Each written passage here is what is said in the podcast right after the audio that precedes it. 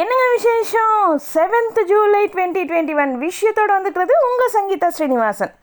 மத்திய அமைச்சரவை விரிவாக்கம் செய்யப்படும் சொல்லிட்டு சில நாட்களாகவே பேசப்பட்டுட்டு வந்தோம். இது தொடர்பாக பிரதமர் மோடி அவர்கள் உள்துறை அமைச்சர் அமித்ஷா அவங்க பாஜக தலைவர் நட்டா அவங்க மூத்த அமைச்சர்களோட எல்லாம் ஆலோசனை நடத்தினாங்க. இந்த நிலையில் மத்திய அமைச்சரவை இன்னைக்கு விரிவாக்கம் செய்யப்பட்டது. நாற்பத்தி மூணு பேர் அமைச்சர்களாக பதவியேற்றுக்கிட்டாங்க இதில் முப்பத்தாறு பேர் வந்து புதுமுகங்கள். ஏழு பேர் ஏற்கனவே அமைச்சர்களாக இருந்தவங்க. அவங்களுக்கு இப்போ பதவி உயர்வு கொடுத்துருக்காங்க. ஜனாதிபதி மாளிகையில் நடந்த விழாவில் இவங்களுக்கெல்லாம் ஜனாதிபதி ராம்நாத் கோவிந்த் அவர்கள் பதவி பிரமாணம் செஞ்சு வச்சாரு. இதன் மூலமாக இப்போ மத்திய அமைச்சரவையோட பலம் எழுபத்தி ஏழாக அதிகரிச்சிருக்கு. இவங்களில் ஏழு பேர் வந்து பெண்கள் மற்றும் எட்டு பேர் மருத்துவர்களாக இருக்கிறது குறிப்பிடத்தக்கது.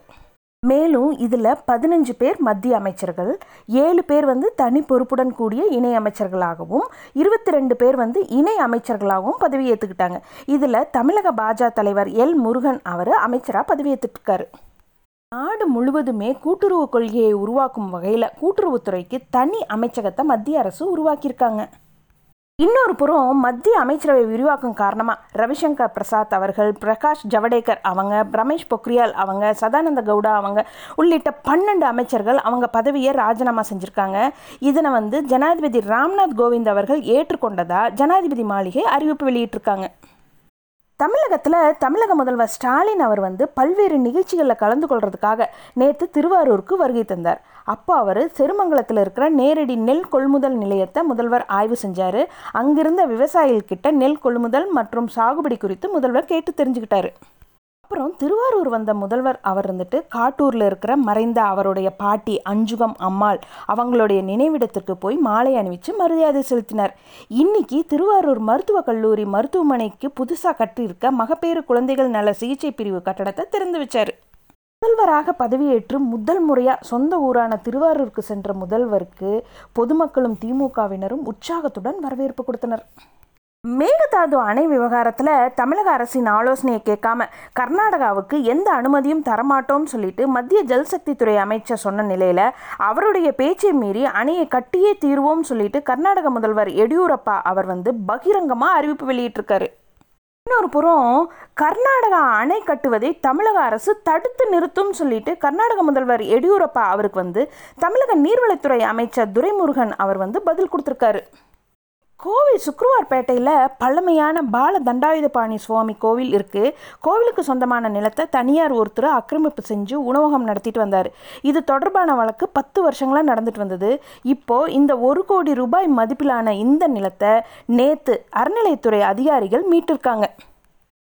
சதுரகுரி சுந்தர மகாலிங்க கோவிலுக்கு போக பிரதோஷம் அமாவாசை பௌர்ணமி இந்த நாட்களில் மட்டும்தான் பக்தர்களுக்கு அனுமதி கொடுத்துட்ருக்காங்க.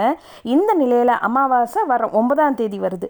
இதையடுத்து இன்னிலிருந்து பத்தாம் தேதி வரை அதாவது நான்கு நாட்களுக்கு சதுரகிரி கோவிலுக்கு செல்ல பக்தர்களுக்கு அனுமதி கொடுத்துருக்காங்க.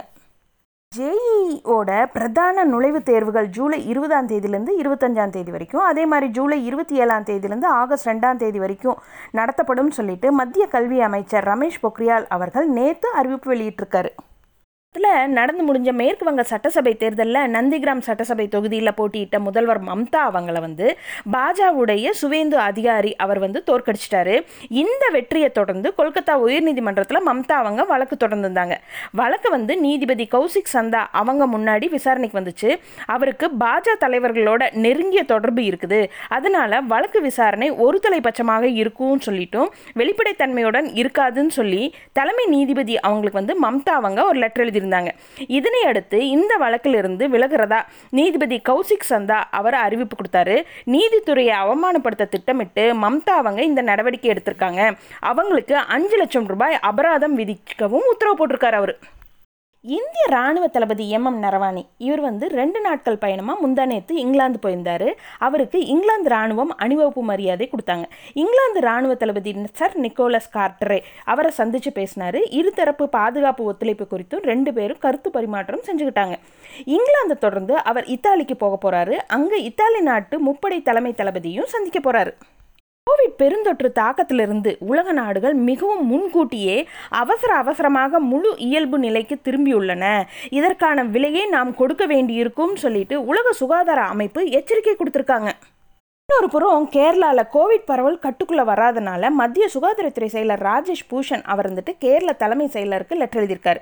அதில் வந்து கேரள அரசு கோவிட் தடுப்புக்கு எடுத்த நடவடிக்கைகளை மத்திய அரசுக்கு உடனடியாக தெரிவிக்க வேண்டும் சொல்லி எழுதியிருக்காரு. சுமார் ஒரு இருபது வருஷத்துக்கு அப்புறம் இப்போது ஆப்கானிஸ்தான்லேருந்து அமெரிக்க படைகள் வெளியேறிட்டு வராங்க. அதனால் அங்கே மறுபடியும் தாலிபன்களோட கை ஓங்கிட்டு வருது. இதையடுத்து ஆயிரத்துக்கும் அதிகமான ஆப்கானிஸ்தான் வீரர்கள் தஜிகிஸ்தான் எல்லையில் பாதுகாப்பு பணிக்காக அனுப்பி வச்சுட்ருக்காங்க. இது போல் இன்னும் நிறைய விஷயங்களோட நாளைக்கு night sharply at nine o'clock உங்களை மீட் பண்ணுறேன் குட் நைட்.